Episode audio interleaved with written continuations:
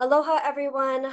I'm your host. My name is Christina Laney Mitri, and welcome to Smart Living Hawaii's podcast, where we discuss smart homes and technology, sustainability, healthy lifestyles, and smart business. Today, we will continue our Sustainable Leader series, and we're going to have a talk story with Matthew Gonser, the Chief Resilience Officer and Executive Director of Oahu's Resilience Office, which is the Office of Climate Change, Sustainability, and Resiliency. We will learn what Oahu as a county has for resiliency goals and how we're implementing those goals. So let's dive in. Aloha, Matt. Aloha, Christina. Thanks for having me. So before we begin, I always share a little bit about our guest speaker. So today uh, since January, Matt has been 2021 has been serving as the City and County of Honolulu's Chief Resilience Officer.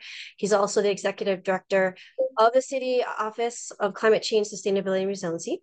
He's joined the city and the Re- Resilience Office in October 2017, and he was serving as the Coastal and Water Program Manager back then.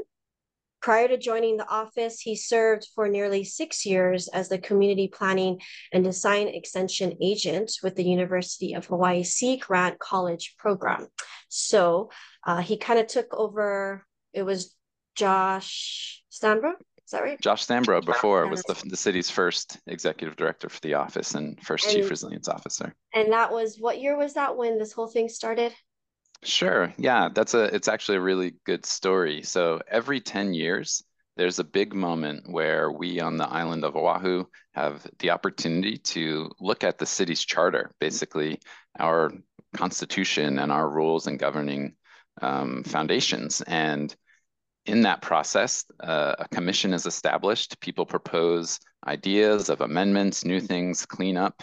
And through that process of 2014 into 2016, one of the questions that surfaced was, should the city have an Office of Climate Change, Sustainability, and Resiliency? And it was in that election in 2016 and through the wisdom and courage of the voters that affirmatively the overwhelming support to establish the office came to be.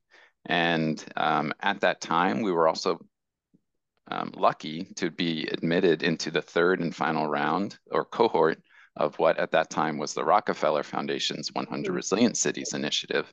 So there was this local leadership and vision, um, but also we had gone out and already competed to be part of this learning network all across the globe.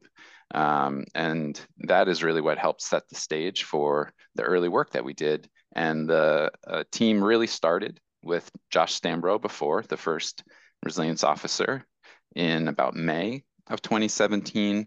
Um, so we're still relatively young, all things considered, but we're here to continue to bring validation to that voice that the community uh, brought up in 2016.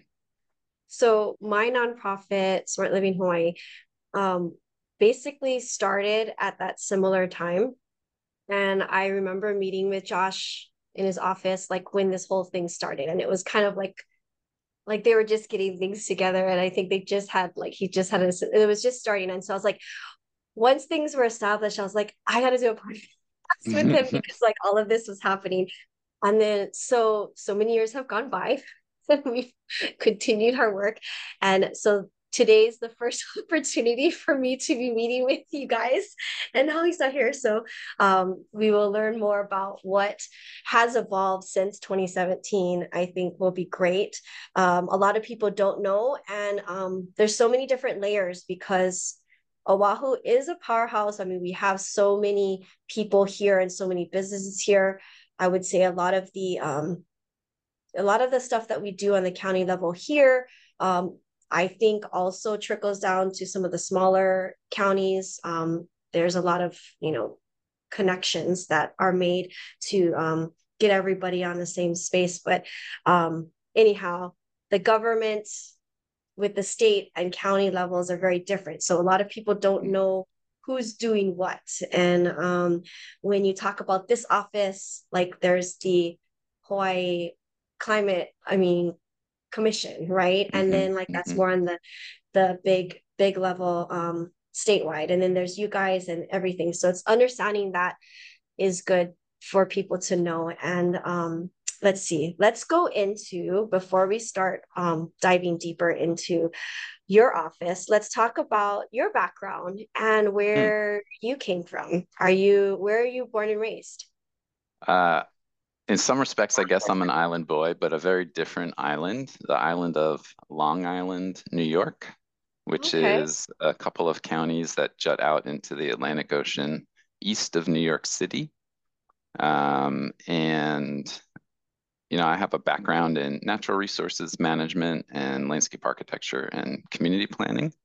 And um, really, besides a couple of during school fellowship summer gigs kind of thing, my whole career has been in the public sector. Uh, I worked for a small town community and planning development department on Long Island, New York, called the town of Smithtown. I'm from a place called Amityville, New York, which is on the south shore of Long Island, about an hour's train ride from New York City.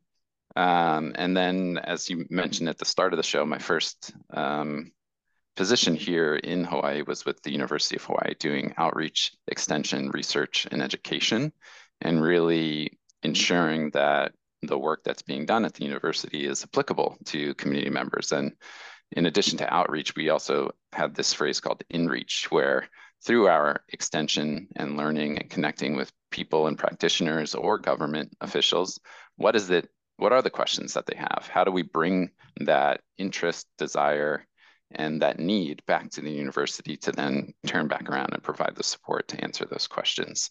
So you know, I've really brought that that approach and that mentality to the work that we do as a startup office and as a young office.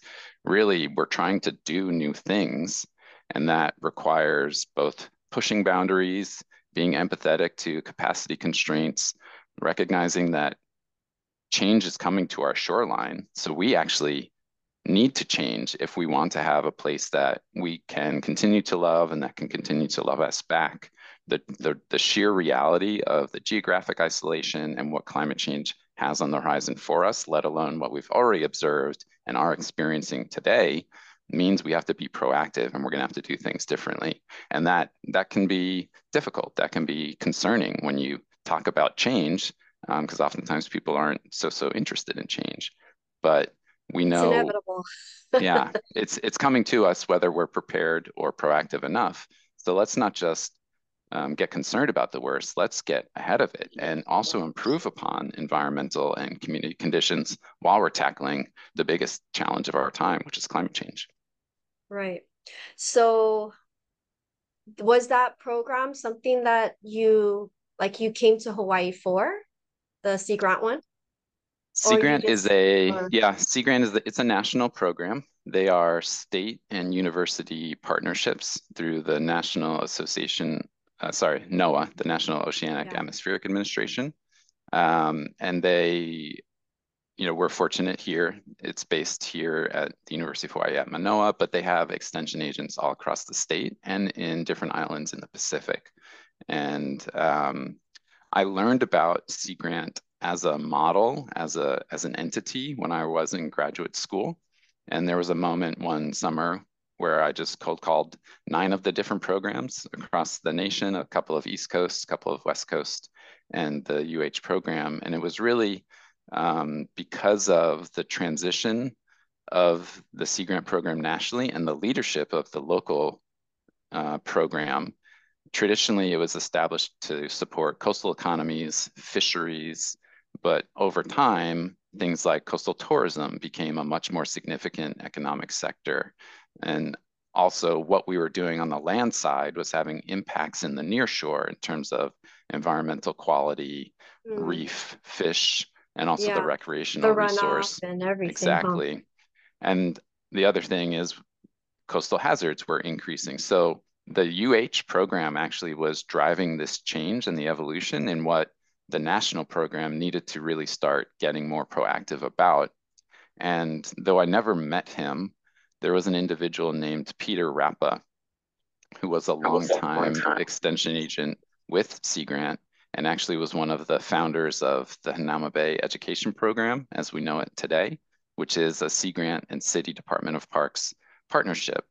Anyway, he he was coming from an environmental planning, an environmental advocacy, an environmental education background, recognizing that we need to do more on the planning side. We can't be um, passive about preparing for hazards. We can't be um, absent in the discussions about what we do on land impacts in the near shore. So the, the local program was looking for people from planning backgrounds, watershed management, urban and community forestry. So um, I owe a lot to this individual who I, again, never met because unfortunately he passed away in 2010 from throat cancer.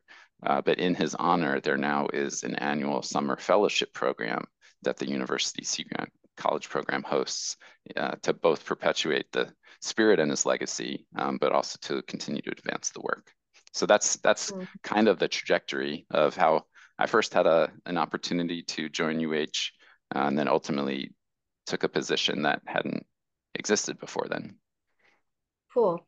And Sea Grants is also the one they do like prepared like was it tsunami, hurricane, natural disasters, or natural? Yeah, one of one of their more prominent uh, resources is the homeowner's handbook to prepare yeah, for natural so hazards. We had mm-hmm. them come and speak at our um, Honolulu Board of Realtors uh, regional when I was chair, and it was very. It's a very helpful handbook, and they mm-hmm. have several additions to it that they keep updating. But it's very useful. Um, anybody can you know check it out online so i mean yeah. completely different to what we're talking about now but no it's, it's, it's all related relevant. yeah because we're going we're in the hurricane season there's a lot going mm-hmm. on there's so much that kind of ducktails into climate change because it's just getting intensified um, mm-hmm. with the different type of natural disasters that we're encountering so um anyhow yeah awesome so now that we got ourselves into where you are today how about we jump into the resilience office?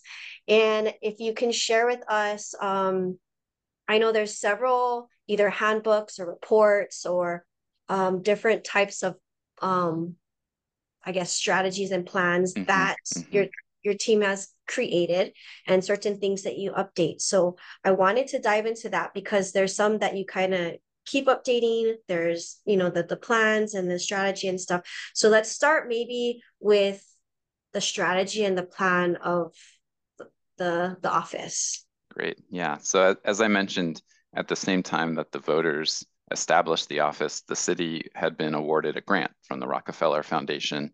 And what that afforded was some support for personnel, um, direct technical assistance from a cadre of, of contractors that they had, but it also had a requirement. As a grantee, we needed to produce a resilience strategy and that really was a great opportunity as a new office, as new government, to directly engage community in these discussions about what, what are your concerns around pressing resilience issues, not just climate at that time. Uh, a lot of the issues, obviously, things that you know you're acutely aware of in the real estate business as well, is affordability, access to um, you know stability, whether it's in transportation, housing, food, jobs, et cetera. Um, so through you know two rounds of island-wide community engagement, uh, several months of technical sector working groups, um, in May of 2019, Mayor Caldwell at the time issued and, and released the city's resilience strategy at the state of the city. And it really looked at four main pillars. One, long-term affordability, some of those items that we talked about in terms of access to financial resources for transportation, housing, but also what's the city's role in things like local agriculture or economic development. Um, the second pillar was this notion of bouncing forward.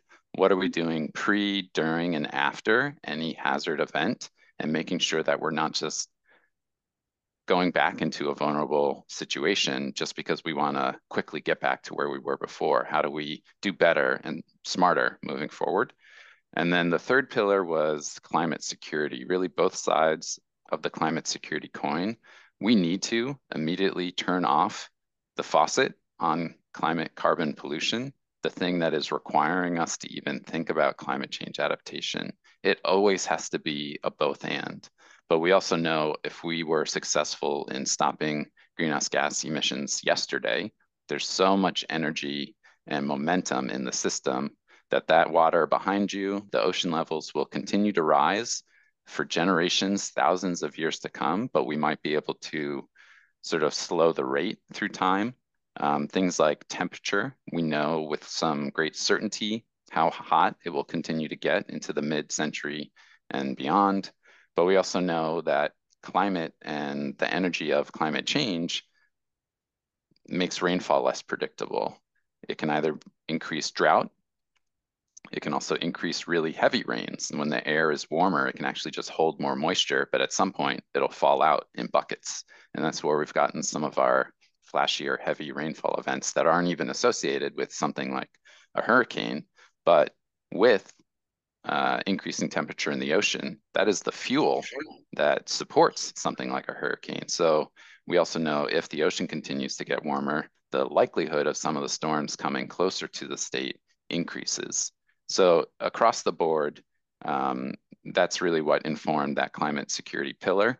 But it really was the community that reminded us, hey, we we understand there's risks and concerns, but we also um, know that there's some things that we're good at. And how do we not lose sight of the kinds of social resilience and community cohesion that's going to be even more important to tackle those problems moving forward? So across the resilience strategy, we have four pillars. Three of them were problem areas, but it really was this last one around community cohesion um, that we know is going to be increasingly important, especially as some of our demographics continue to change in terms of um, folks that are like myself, you know, out of state residents that have moved here over time. What's their awareness around place and culture, let alone any of the climate realities? Uh, that's why, you know, we're always happy to engage anyone that can help us extend the story and the the being clear-eyed, open, and honest about climate moving forward. So that's, in a nutshell, what the resilience strategy was. And we've been chipping away, um, really tackling those uh, strategic actions over time. It was meant to be a punch list of stuff that we could work on, move on from, advance. We are not likely to update the resilience strategy, but it's really started to permeate into other baseline city policies that we're also working on. Awesome. So um, maybe we can talk about, I guess, some of the missions and goals after the strategy, like what things are we specifically doing right mm-hmm. now today um, or over this past what is it seven eight years now um in how how we're seeing that you know coming coming through fruition and stuff yeah so it really goes across uh, three p's not like public private partnership but policies programs projects and maybe i'll add a fourth p people right we need people to be in these positions and uh, the new roles and the different programs that are expected of us to effectuate the good work and to continue to partner with folks. So since the resilience strategy came to be and we keep working on it, um, different city ordinances have been passed that have assigned us more work or more specific kinds of implementation that still is consistent with the resilience strategy. And it's really about um, the city's requirement now to have a formal climate action plan. So when we say climate action, we're talking about greenhouse gas emissions reduction or mitigation. That's really stopping pollution, but also reminding that climate action more often than not is also good business, right? There's so much volatility in our energy and cost sectors because of our dependence on importing foreign fossil fuels, sometimes from pretty precarious locations around the globe as well. And the more that we can keep money circulating in the economy on island and in state, the more resilient and robust we will be because we won't have these dependencies of exporting you know more than $4 billion annually to bring in the fuel that's now making us have to look at things like sea level rise and increasing temperatures. Um, so other bills have come to pass um, something maybe that you're interested in or aware of. Um, in 2022 a building benchmarking program was created that um, through the next two years, this year, the first reporting happened, but over the next two years, every building, 25,000 square feet and greater, will need to report to the city its annual energy and water usage.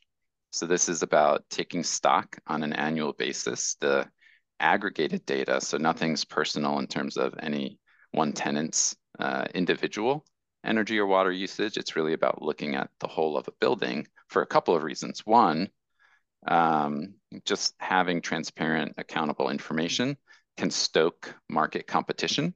You know, an office building looking at a similar office building of a similar age, they might say like, oh my gosh, you know, what does this data mean for me? How do I make sure that I have a competitive edge and and can work with my tenants? But also what we're more excited about. Commercial? Mm -hmm. Okay. Uh, but also multi multi-unit residential. Yeah, so this would be like condo buildings and everything too, mm -hmm. right? Mm -hmm. And, and so this in between. collecting data and this starts when? So actually the first round of buildings 100,000 square feet and greater, their reporting was due June 30th of this year. And the reporting, the, the uh, open, transparent online reporting should be up in the next month and a half or so. Let's see, 100,000 square feet. What size of a building is that? Yeah, so those are obviously some of our largest, you know, office buildings, condo buildings, et cetera. Yeah. Okay. So everybody across the board on Oahu, basically with a hundred thousand square feet or more, had to turn in their report. Data. Yep, in June. Yeah. Okay. And, and I wouldn't I wouldn't out... say we're we're not at a hundred percent uh, reporting at this point in time. We're really here to be a partner in the first many years. Um, and there are many that have requested extensions through the formal process. You know, we're still working with folks and we appreciate anyone that can help us get the word out, especially um, as those buildings typically have more resources or building managers that are, are generally aware of this. A lot of uh, some of the, you know, class A or other um, condo buildings, they, they actually have been benchmarking because they're acutely concerned about the operations and maintenance of their own facilities. Mm-hmm. Yeah, so, so but the other thing that we're excited about is when we have access to this information, we at the city can even be a better partner working with under-resourced buildings to help maintain affordability, bring resources to bear from, say, the federal government or other programs in the future to retrofit, uh, improve efficiency, and help maintain affordability in some of these older naturally occurring naturally occurring affordable buildings as well. So I totally think that's awesome and just so people understand this mm-hmm. this also is like you know right now it's like at a place of like how can we help everybody um but through time it's it is going to come down to i believe you know charging you know per per person how much water does it cost or how many how much water is really per person in a building like i i mean i look at Ali'i and i look at Kuilei Place which are two um, towers that are being built by the mm-hmm. kobayashi group and they are doing it right i mean they with when it comes to um, separately metering their water i just did a i just did a blog on this because it's specifically on the sustainable side. It's like separating their water and separating their um their electricity. So most mm-hmm. buildings have done this retrofit with, you know, separately metering their electricity at this point. And they also have their own hot water system and then they have everybody's on a separately metered water. And now with our Red Hill situation and mm-hmm. not so much water, I mean, it is going to come down to the point where I believe um, we will be you know charged that way. And if a whole tower isn't separately metered for water they're going to have to accrue that cost or mm-hmm. it's going to be placed on everybody per person. And this will be an additional charge that we will start to see. Um i just i mean I, how else can we do this? And so you know Ali'i and Kuilei Place, kudos to them. Everybody there will um, already be set up to mm-hmm. have it set up that way. And I think following suit, I think everybody else will end up following suit. Otherwise, the numbers are going to be so high and renters are going to, you know, not care so much, right? just they're just paying a set rent.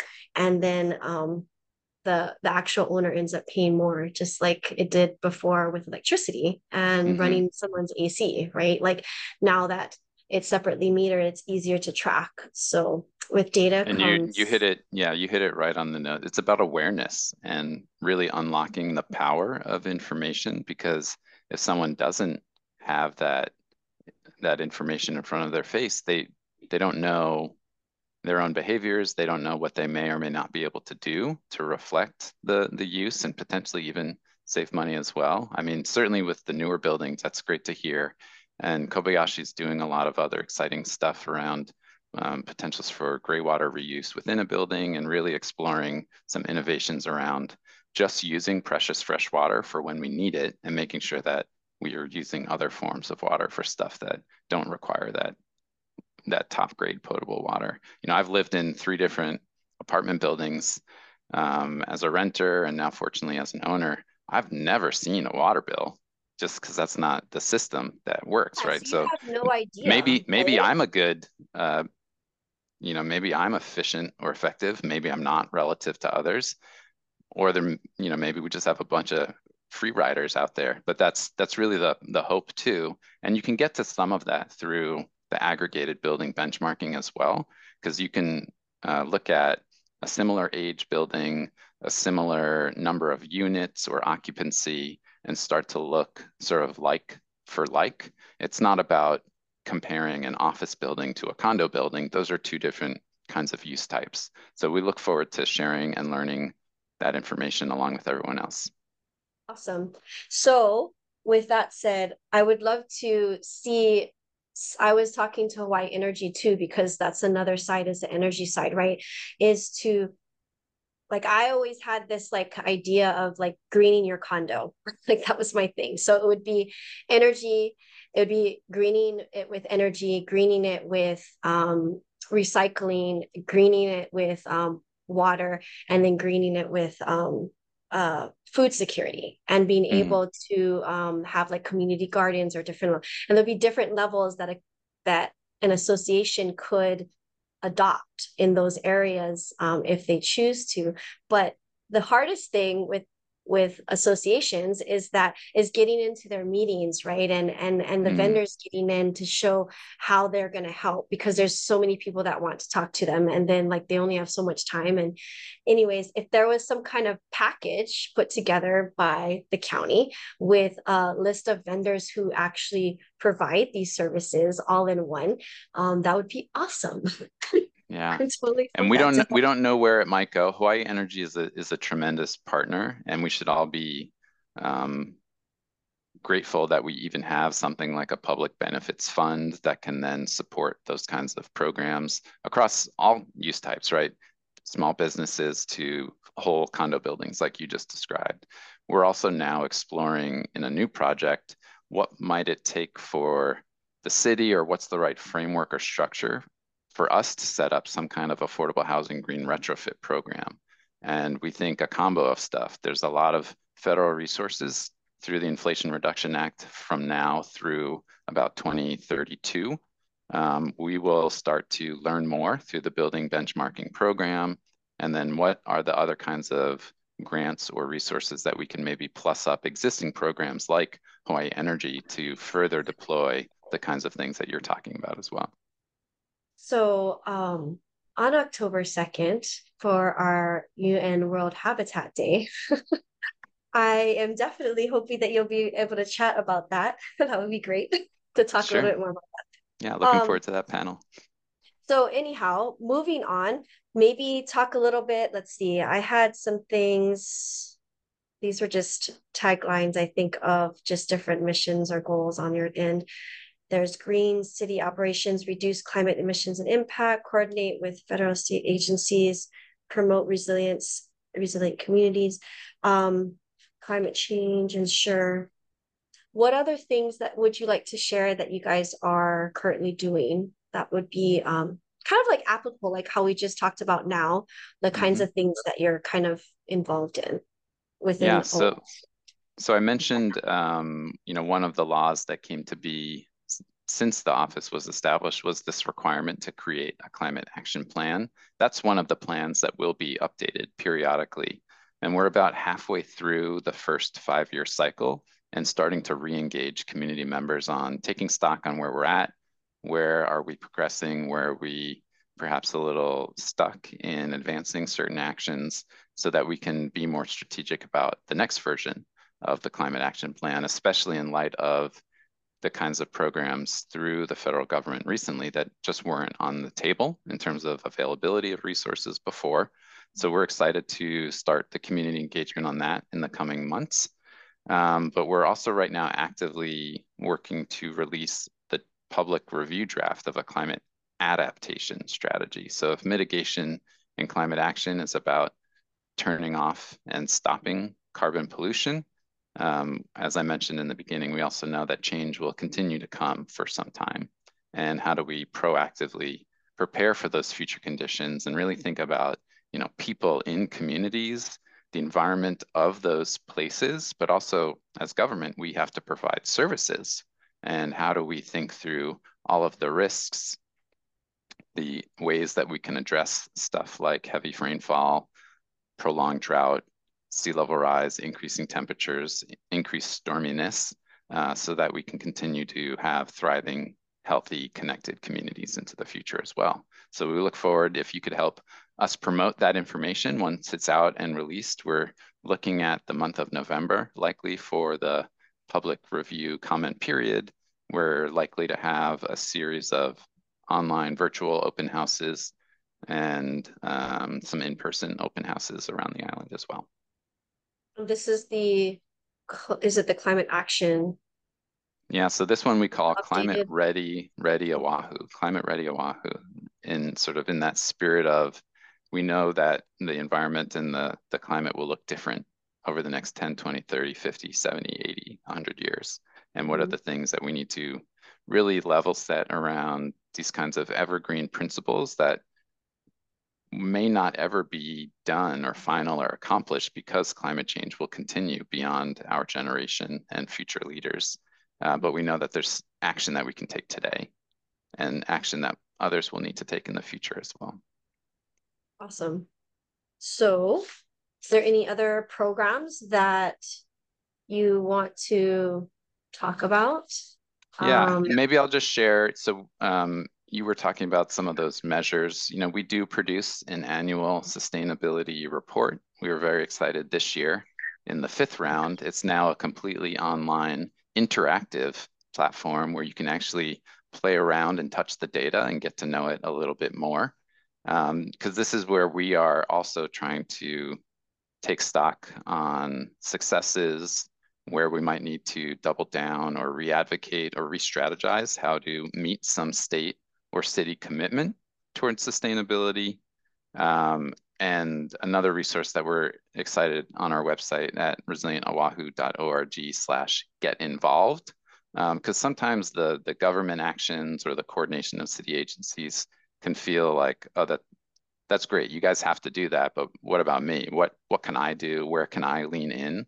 Um, and you're acutely aware of this too, Christina, through your your leadership with the Eco Rotary Club and your continued participation there. There's a lot of resources that we've put online just for that kind of question. Um, what are things that people can do around waste management, around water conservation, around tapping into some of these um, energy efficiency resources? So um, we're we're always looking to build coalitions, keep the momentum going, and again help all of us recognize that the only way through some of these sticky issues are, is together.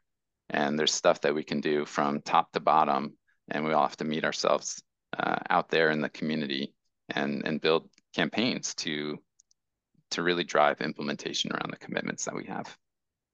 Yeah. Um, let's talk about, I have these kind of topics, food security. I feel that we haven't really, we're doing a lot with affordable housing. I mean, at least trying to tackle this crisis.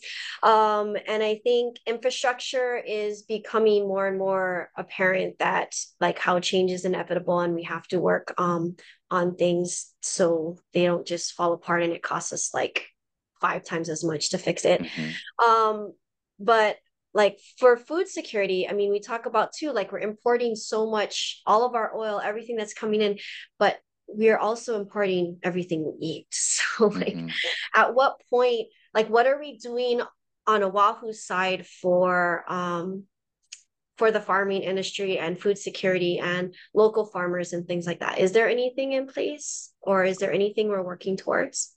More recently, I would say the city, you know, historically, you know, we do have a state department of agriculture that generally tends to take the lead for this. There, there are multiple sort of ag um, parks around the island where the state is the landowner, but they then lease out to tenants for different size plots for different crops, et cetera.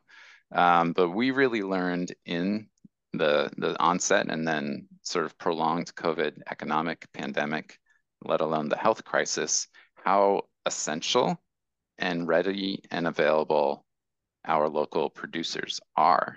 So more often than not, of you know, perhaps the vast majority of local produce was supporting restaurants or hotels or the visitor industry, because um, they could also get a premium for that product, and that helps a difficult it's tough to be a farmer. it is really difficult to be a farmer. Um, and sometimes the business is not what the focus is. It's really about, you know, planting the things, growing the things, keeping them healthy, keeping pests away, protecting them from drought and heavy rainfall. So what we learned in the COVID pandemic was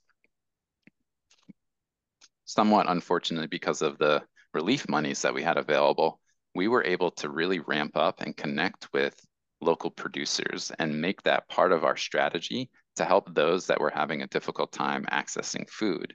So any of the relief work with the food bank or other drives that we were doing on island, the money that we were using was going to local farmers and producers. We were buying local product because that was what we had readily available to help feed community.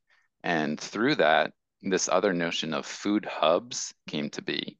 And there's a couple of food hubs on island, and what they really are are aggregators. So, say you have a pomelo tree or a mango tree in your backyard, you can only consume so much, you can only share so much. Maybe you want to see if you can get a little bit of extra money for that resource that you have. You can bring it to a food hub.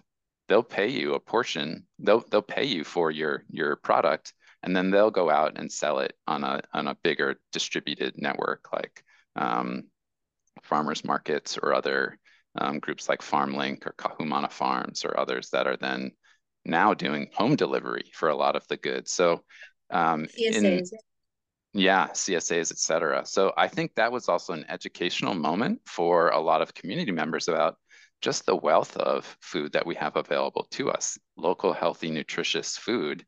And even though you know visitor industry and hotels and restaurants have come back those food hubs have maintained there's more people buying local food than there was before because of these new economic models to help support getting food from farms to people that can help get it to us as consumers as well. So we were really excited to be a partner through that both our office and a new office called the office of economic revitalization and we're we're continuing trying to find ways that the city can be a player in one of these big um, statewide issues like uh, local food production and consumption.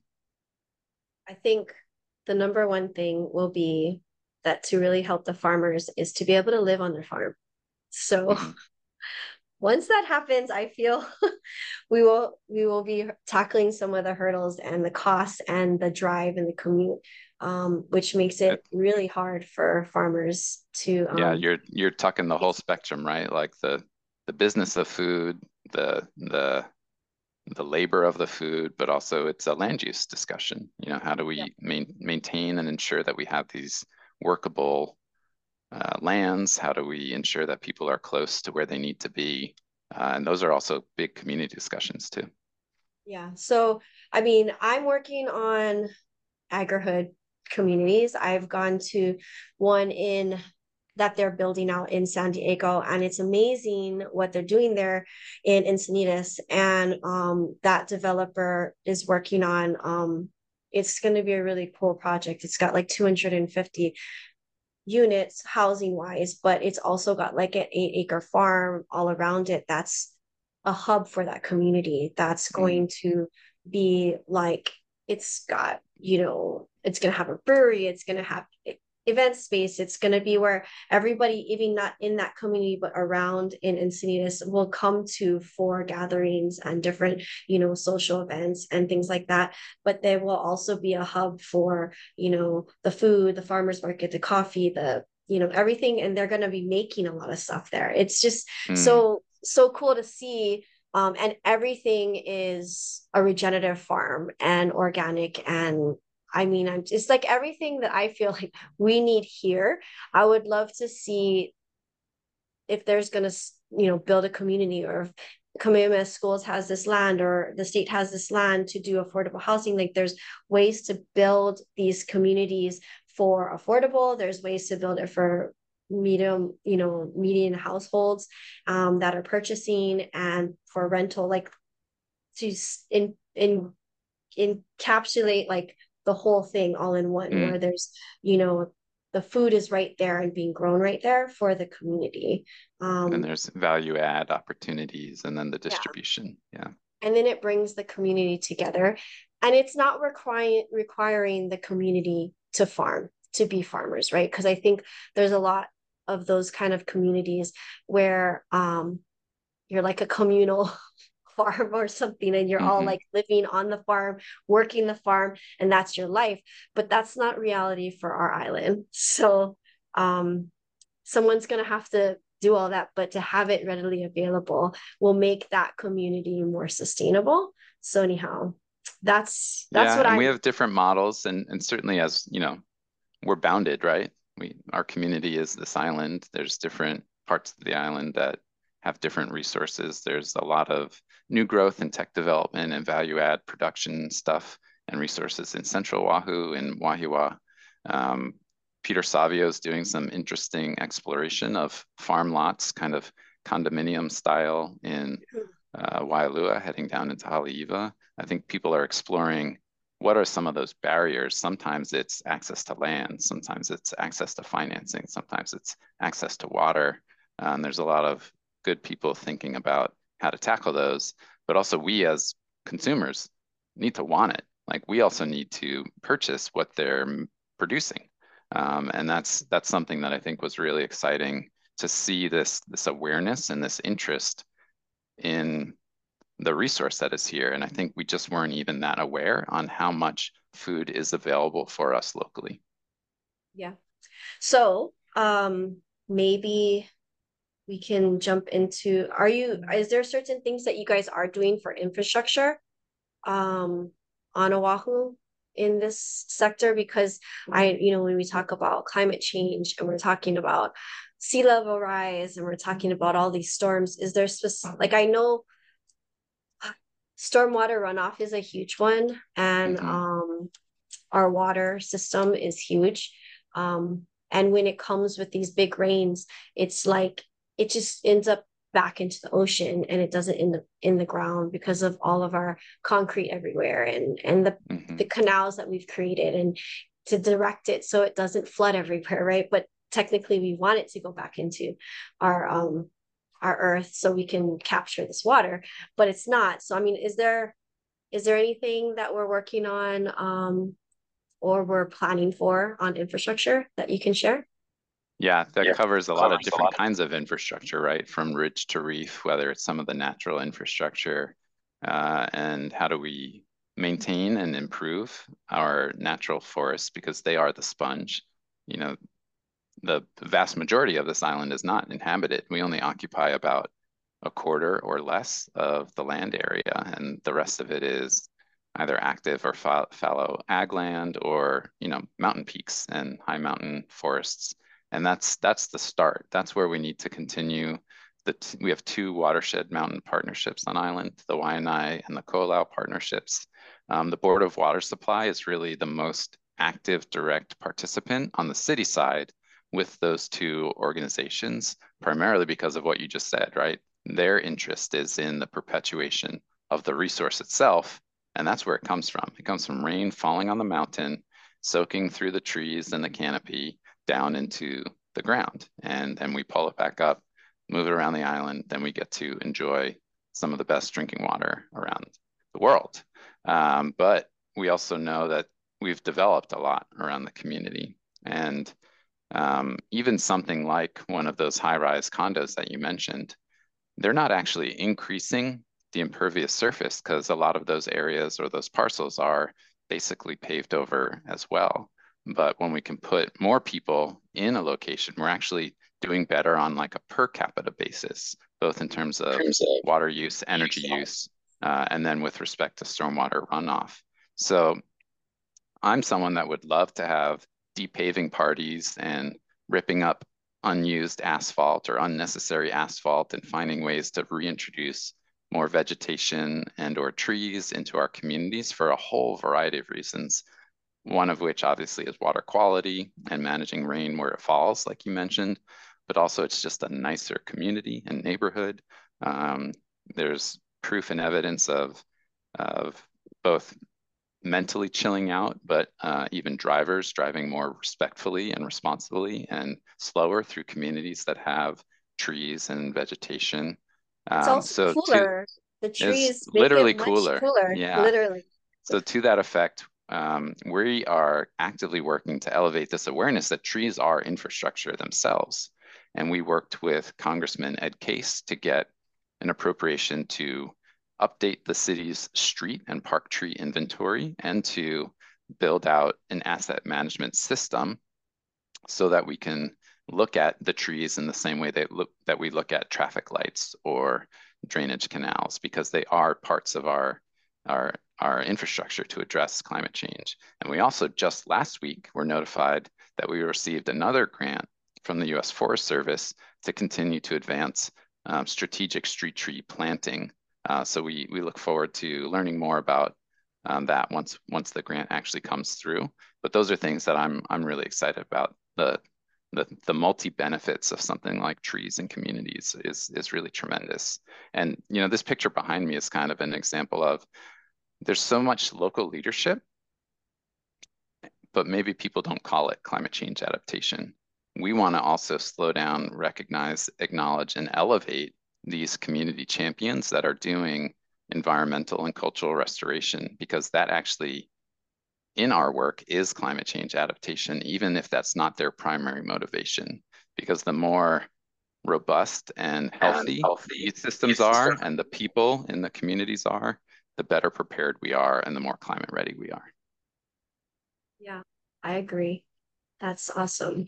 And then last on affordable housing, um, if we can, if there's anything specific that we're doing, um, I now I know now more than ever we've you know with this proclamation um, on housing that came about. Um, there's been some hiccups along the way of what's been going on, and I know that's statewide. But um, I guess on our end for Oahu, what are some of the things we are doing to tackle affordable housing and if you can share with us the things that you guys, your office has been kind of touching on. Sure.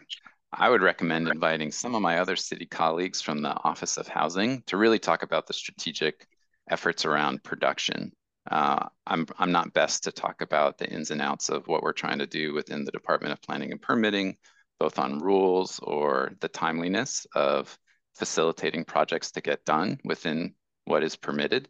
Um, but what we from the Office of Climate Change, Sustainability and Resiliency have been really focusing on is um, the existing building stock and how do we maintain affordability by improving the efficiency of those structures. Um, because we also need to not just talk about production, but there's a need to talk about the preservation of housing and the preservation of the affordableness of that living, because it's always a package deal once you get into a, if if you're fortunate enough to get into a rental or an ownership, you have other expenses like food, we just talked about, transportation, and utilities. And we can't lose sight that it's really a package of affordability that will allow someone to feel safe and secure. So we're working with our Department of Land Management. They have a portfolio of different public uh, housing projects. How do we bring more efficiency to those facilities? Um, through retrofits or be maybe even smarter on the kinds of things that we acquire. to really position the residents to have stable, affordable living. Um, something that we tackled on the bigger scale in, uh, it was ultimately adopted in 2020. There's some unfortunate history of, of rules and regulations requiring certain things that perhaps we shouldn't have been requiring. So we actually eliminated parking minimums within specific areas around the island or deregulated if that's the, the way people want to talk about it, because that shouldn't be a decision that we are forcing someone to develop. We know that uh, a parking stall within a parking structure itself is about forty to sixty thousand dollars, and that expense gets attached to a unit. What if someone doesn't want that? What if they don't need it? We shouldn't be requiring it then. That's that's a market decision for someone that's developing a product, either for rental or for sale, because that's a choice for someone, especially in the areas of the urban core, because we're also trying to promote other clean, green, cars, other right? means of getting out of out of your car and moving about community, right? That's the yeah. whole point of things like TOD and infill development. So um, it took a while. Uh, I'm still seeing a lot of projects building a lot of parking. That's a that's a decision that they're making. But the evidence and data is showing that we have a lot of parking in Ala Moana area and Kakaako area that's not used.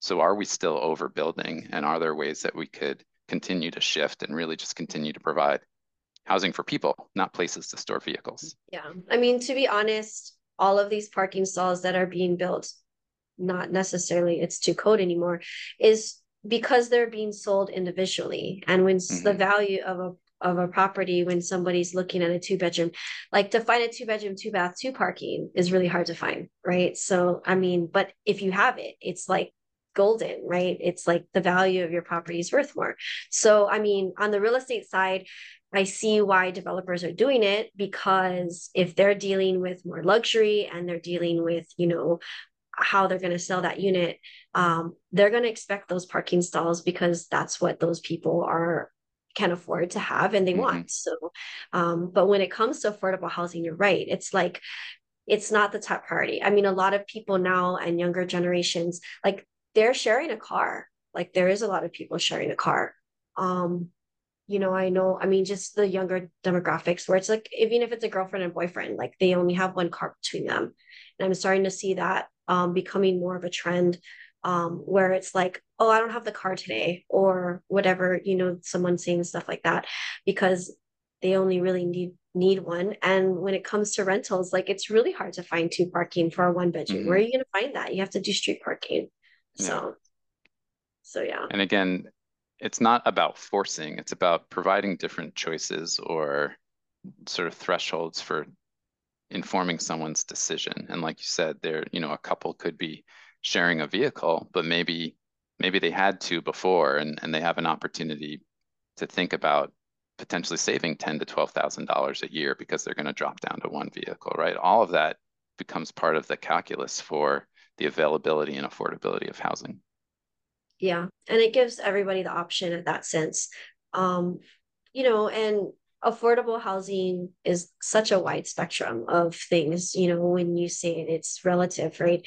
Um, it could be as a rental or it could be as a purchase. But um, the goal is to be able to provide all of those sectors from you know houselessness homelessness all the way from transitional housing to senior housing to you know foster to you know all the way to purchasing affordable reserved housing. So mm-hmm. um, I just, you know, I'm such a proponent for affordable housing in, in all of those capacities. And I just, um, I want to see food being integrated into all of them. That's like my thing. Once we do that, I mean, because that is the other piece that I feel is missing is like we need to find a way for local food production to be incorporated into our communities. And that's like mm. the only thing that we aren't doing with affordable housing at the moment. And once we do, I feel um, we will fully be sustainable. Because when you know we stop getting stuff shipped here, we will be screwed. so we have you know communities being able to fend for themselves so that's that's my biggest thing but I'll just add on that note, maybe yeah. maybe to wrap up. So going back to the importance and the availability and, and people's interest in getting hands-on through the COVID pandemic in 2020, using some of the, at that time, it was called CARES money.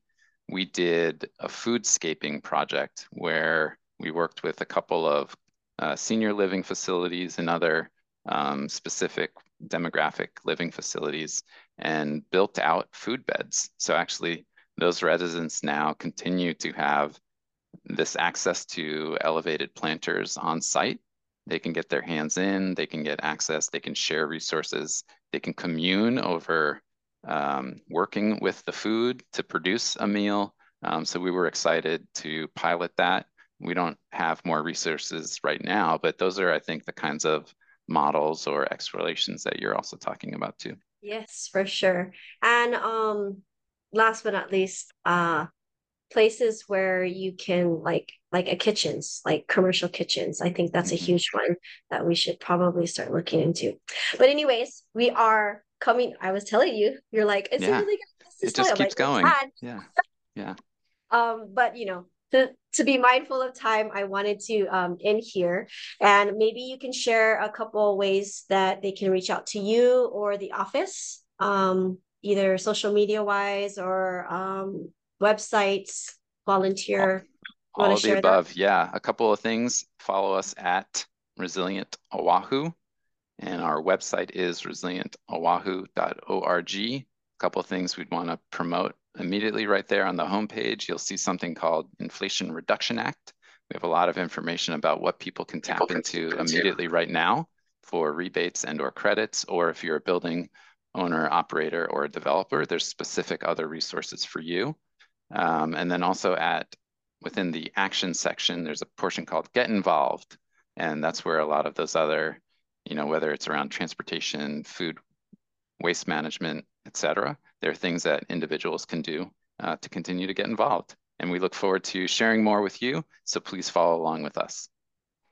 Thank you so much, Matt. I really appreciate it. Um, also, I think that's all I have for today. Um, to subscribe to our podcast, you can go to www.smartlivinghawaii.org. Check out the podcast there or any platform for podcasts, you'll find us. Um, until next time, live smart. Thank you, guys.